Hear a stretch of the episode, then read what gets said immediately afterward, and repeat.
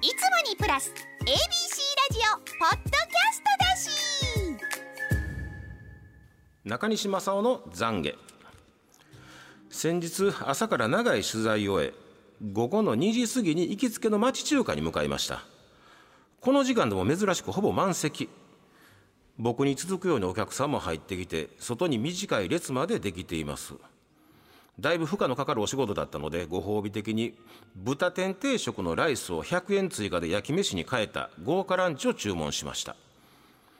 ぎゅうぎゅうの店内で少し余裕があるエリア、ろくにん掛けテーブルに男性さんにんが座っています。ひげと髪が黒いヤング宮崎駿基本基本は男前だが、どこかバランスが違うスプーンに映った伊勢谷友介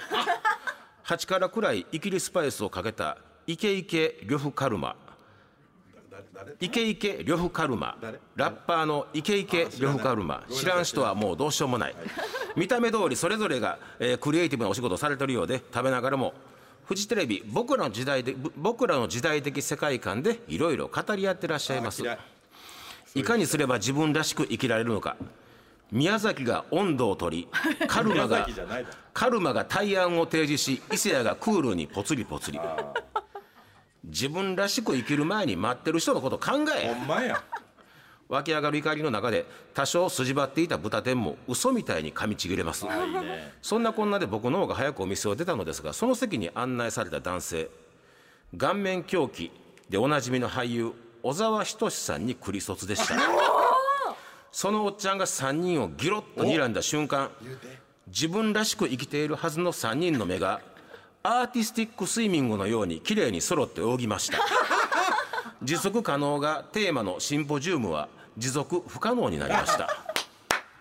ご褒美とは焼き飯と揚げ物のセットは少し重たかったかなと思ってましたが、瞬時に胃が軽くなりました、うん、だって人間ってそんなもんだもの、うん、みんな人間ダムののコーナーやってまいりました。ガラスの向こうからも拍手が起きましたけど、すみません。妬みそねみ恨みつらみはね、人生ダメにしてますから洗い流しましょうっていうコーナーでね、そういうことで自分がいかにどうやって生きるかみたいなことをね言ってるやつっていうのが一番チープよねだって周りが見えてないんだもん。こんな人気の中華料理屋さんで外人が待ってるのにいつまで喋っとない。それ喋るなら隣の喫茶店に行きなさいって話や。自分らしく生きてもやけど、ちゃんと周り見ないから、そんな人のこと考えないから、ね、自分がどうのこうの人はね、人を見てないんですよ。さあ皆さん、自分の胸に手を当ててくださいあなたのことかもしれませんよ。よかった。今日はえらいすんまへん、えー、こちらご紹介しましょう。玉ねぎ娘さんの人間だもの。私は小さな家庭菜園をしているのですが、隣のおじいさんがいろいろなアドバイスをしてくださいます。私はまださんねんめくらいで経験もなく、そのアドバイスに助けてもらうこともたくさんあります。だけど話が長く、どれだけ自分が農業に精通しているかの自慢話や、これ言うてあげてもあんたにはでけへんやろなという嫌味がいちいちついてきます。年上だし仕方なく、すごいですね、その通りですね、などと相槌を打っていますが、さすがに疲れてきました。今年の夏、私の玉ねぎはとても大きく立派に育ちました。おじいさんの玉ねぎはいつもの年と違って、なぜか小さく、あまり育ちがよくありませんでした。おじいさんは、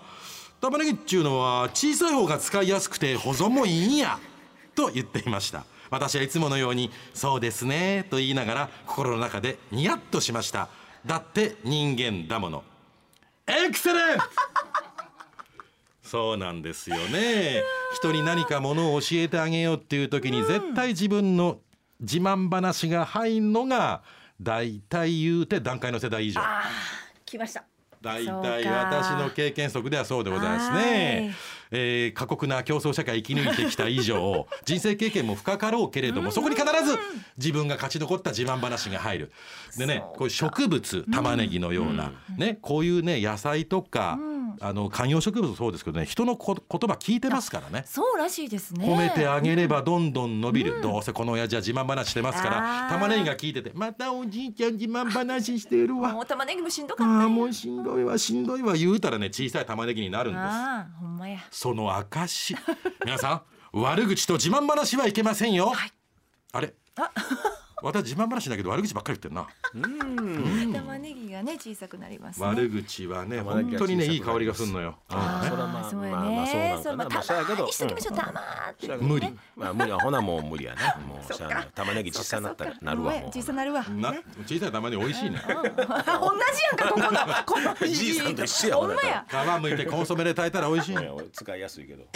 えー、続いてはよんじゅうよんさい男性ウィズさんの人間だもの。休みの日にファストフード店で家族の昼食を買い、駅で電車が到着するのを待っていました。そこは終点駅なので乗客全員が電車から降り、乗車するために先頭に並んでおられた杖をついた女性の方がゆっくり慎重に乗り込もうとしていました。私はその後ろに並んでいたので乗り込むのを後ろで待っていると、私の後ろに並んでいたふたり組の ビービーエー が待ちきれなかったのか、私に体当たりをして杖をついて乗り込もうとしている方も抜かして乗り込み、一番に席に座りました。家に着きみんなでファストフードを食べようとすると ビービーエー にぶつかられたおかげでドリンクが倒れ、袋の中がカフェオレまみれになっていました。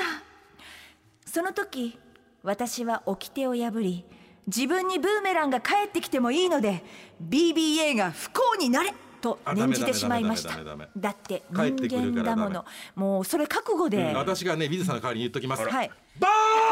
ーカ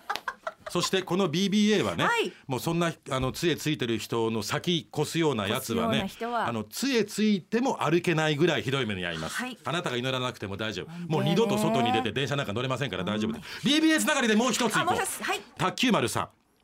の人間なもの。先日映画館で映画を見に行った時の出来事です。映画もクライマックスに入って怒涛の展開に盛り上がっていたその時、前方の席からチラチラ光が目に入ってきます。前の席の客が突然スマホを触り出したんです。光が気になって映画に集中することができず消化不良になったので、帰り際どんな客がスマホを触っているのか確認したら、犯人は ビービーエー でした。この ビービーエー が帰りの階段を踏み外して怪我をして、今後しばらく映画館に行けなくなりますようにと心の片隅で祈りながら映画館を後にしてしまいました。だって人間だもの。いや違う、これは祈りじゃない、呪いです。呪いか。 祈, 祈ってください。そうそうそう、呪ってはいけないんですよね。 ビービーエー に何かがありますようにと祈ってください。わかりました。絶対この ビービーエー 二度と映画館に来られませんからこのコーナーでは皆さんからの、えー、人間らしい妬み、そねみ、ひがみなど胸の内募集しています。メッセージが採用された方にはもれなく番組ステッカー、失敗しない秘伝の書、五の巻もっこすくんさんてんセットでプレゼントです、はいはい、メールの方は ユーアールエー アットマーク エービーシー いちまるまるはち ドットコム、 ファックスの方は ゼロろくろくよんごいちいちゼロゼロゼロ、 おはがきの方は郵便番号 ごーさんゼロ はちゼロゼロよん、 エービーシー ラジオ裏の裏、みんな人間なものの係までお待ちしています。裏裏を聞き終わったところ、あなた、あなた、あなた、お願い消さないで、もう少しだけ聞いて。柴田博史です。僕も欠かさず聞いているポッドキャスト未定年図鑑、もうすぐ定年を迎える僕みたいな人にはぴったり。人生ひゃくねん時代を生き抜くためのアドバイスがてんこ盛りの内容となっております。ガッチの赤裸々な話も聞くことができたりして、いろいろ苦労してたんやなガッチ。あ、僕が担当している旅ラジの番外編、聞く旅も聞いてください。柴田博史でした。